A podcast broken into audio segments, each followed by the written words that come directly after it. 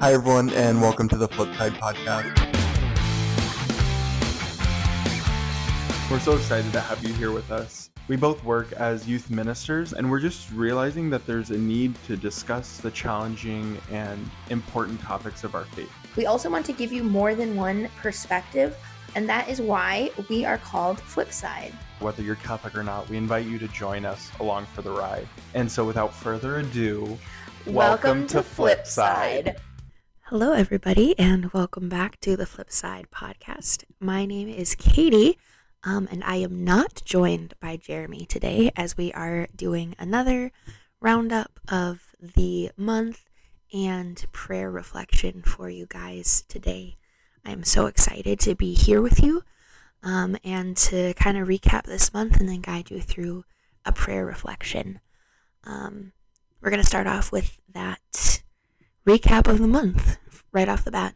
So, this month we um, finished up our segment on sin is fun, but heaven is better. And we also talked about um, the struggle and the suffering of, of being a Christian, and especially about being a Christian um, in this modern day and age, um, and especially if you're just starting out in your faith. Um, I love these topics, um, as evidenced by how much I talked in the podcast about it. Um, but I think it's just so important um, to recognize that suffering is painful and it's hard, but it's also for a purpose. Um, I'm in grad school right now, and in one of my classes, we're going through the catechism very intentionally, um, which makes sense because it's a catechetics class. Um, but I was reading a section on um, the end of time, and it was talking about suffering. Um, and I think I think the paragraph that I'm referencing is paragraph 425.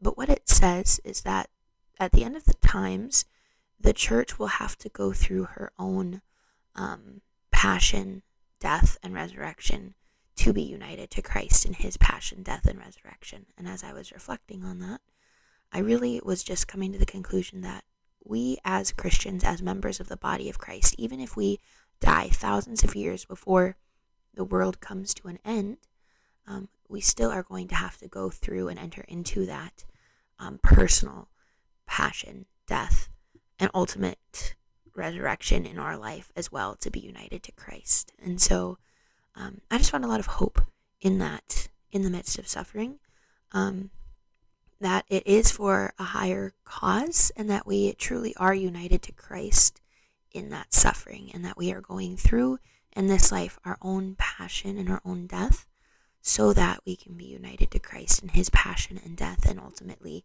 his resurrection and glory. So, um, yeah, just to recap this past month, um, I know that the spiritual life can be hard, and Jeremy, Jeremy and I don't ever want to downplay that because we know that it is. We live out the hard every single day, um, but it is also true that it is worth it, and that life with Christ is worth the fear um, that you might feel. It is worth the um, anxiety, getting through that anxiety, right? It is worth all of the pain and ridicule and persecution or struggle of the day to day because ultimately this world is our ship and it is not our home.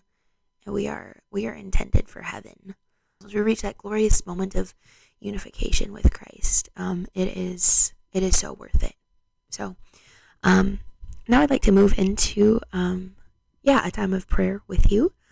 Um, what I want to do is to lead you through a type of prayer called imaginative prayer. Um, St. Ignatius did this a lot. Um, and it's a lot like Lectio Divina, but we um, will read through a Bible verse a few times, a Bible passage a few times, and I want you to imagine yourself what it's like to be in that story and I'll prompt you with some questions um, as we go through this.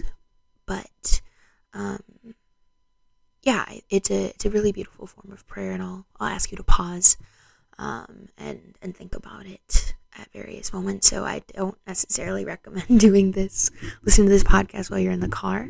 Uh, maybe listening when you're um, able to take some time for prayer and meditation would be helpful, but um, you can do what you want because you're your own person. So we're going to be reading from Matthew chapter 14. Um, verses 22 through 34, I think. Then he made the disciples get into the boat and go before him to the other side, while he dismissed the crowds. And after he had dismissed the crowds, he went up into the hills by himself to pray. When evening came, he was there alone, but the boat by this time was many furlongs distant from the land, beaten by the waves, for the wind was against them. And in the fourth watch of the night he came to them, walking on the sea. But when the disciples saw him walking on the sea, they were terrified, saying, It is a ghost. And they cried out for fear. But immediately he spoke to them, saying, Take heart, it is I. Have no fear. And Peter answered him, Lord, if it is you, bid me come to you on the water. He said, Come. So Peter got out of the boat and walked on the water and came to Jesus. But when he saw the wind, he was afraid, and beginning to sink, he cried out, Lord, save me. Jesus immediately reached out his hand and caught him, saying to him, O man of little faith, why did you doubt? And when they got into the boat, the wind ceased, and those in the boat worshipped him, saying, Truly, you are the Son of God. I want you to take a minute just to put yourself into that story. Um, imagine what it is like. What do you see around you? What do you hear? What do you smell? What do you taste? Can you taste the the water from the sea on your lips? Can you hear the wind gushing about you? Can you hear um, what the other disciples are saying? Do you see the waves breaking over the bow of the boat? Do you see Jesus walking towards you? Take a moment now to pause and just put yourself in that story.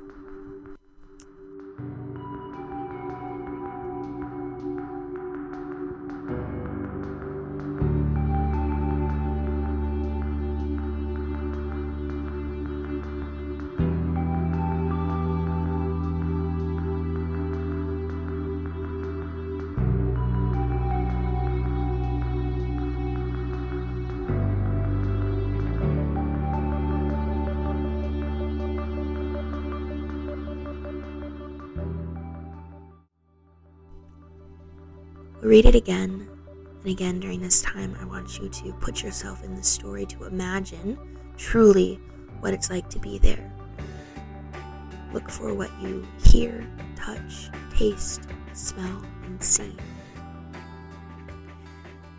Then he made the disciples get into the boat and go before him to the other side, while he dismissed the crowds.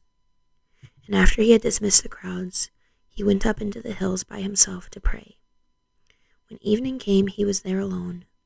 But the boat by this time was many furlongs distant from the land, beaten by the waves, for the wind was against them. And in the fourth watch of the night he came to them, walking on the sea.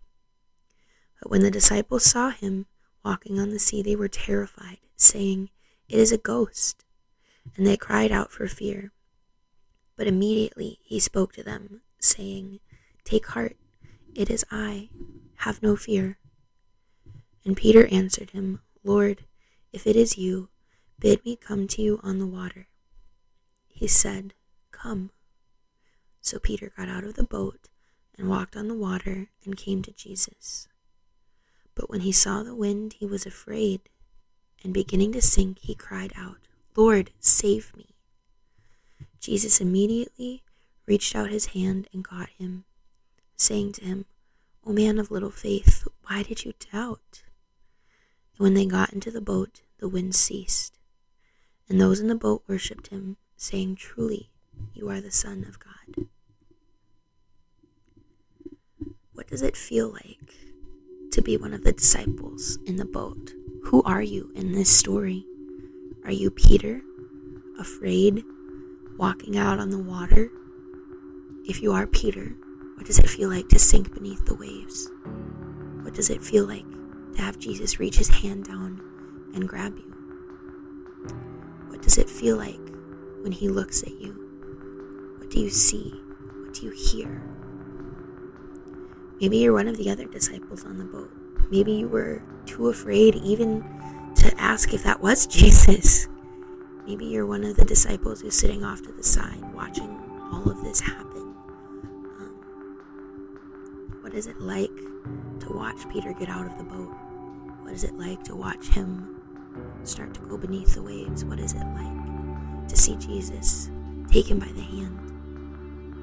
What is it like to worship Him, saying, Truly you are the Son of God? Maybe you're one of the disciples who didn't doubt.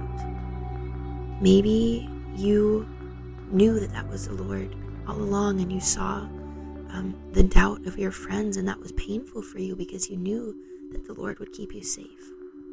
Was that like? Put yourself into different places in this story. We're going to read through this one more time. Um, and this time, I would encourage you again to picture yourself in the story, pick out who you feel like in this story, um, and also to see what verse sticks out to you. Why does this particular um, verse or phrase impact you? Why is it why is it interesting to you? And ask the Holy Spirit to show you why He's drawing your attention to that verse or phrase or image um, as we go through this. Then he made the disciples get into the boat and go before him to the other side while he dismissed the crowds. And after he had dismissed the crowds, he went up into the hills by himself to pray. When evening came, he was there alone, but the boat by this time was many furlongs distant from the land, beaten by the waves, for the wind was against them. And in the fourth watch of the night he came to them, walking on the sea. But when the disciples saw him, they were terrified, saying, It is a ghost. And they cried out for fear. But immediately he spoke to them, saying, Take heart, it is I. Have no fear. And Peter answered him, Lord, if it is you, bid me come to you on the water. He said, Come. So Peter got out of the boat and walked on the water and came to Jesus. But when he saw the wind, he was afraid and beginning to sink, he cried out, Lord, save me. Jesus immediately reached out his hand and caught him, saying to him, O man of little faith, why did you doubt? And when they got into the boat, the wind ceased, and those in the boat worshipped him, saying, Truly, you are the Son of God. I believe that the Lord has something he wants to show you in these Bible passages. It is so rich, and there is so much to be drawn from here, so many different conclusions that can be drawn.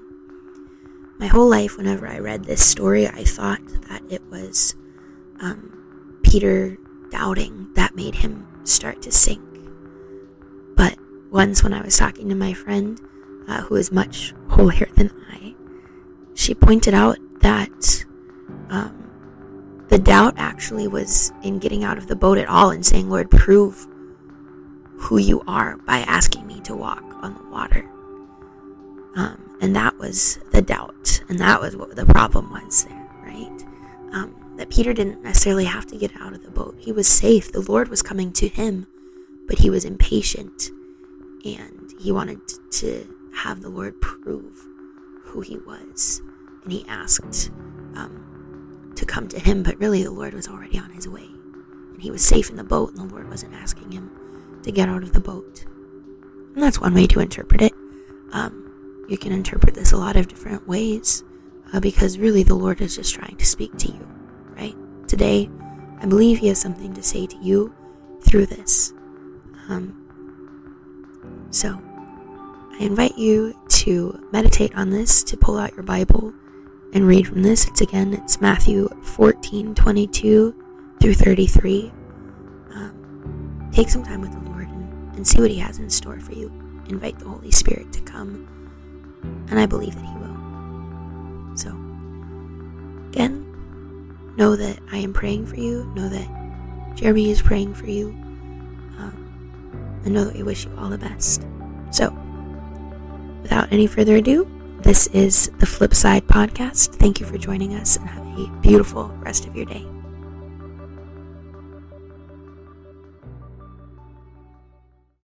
I don't. I think we're done. I think we're done. Okay. Thank you guys for listening. Again, my name is Jeremy. My name is Katie, and we'll catch you on the flip side.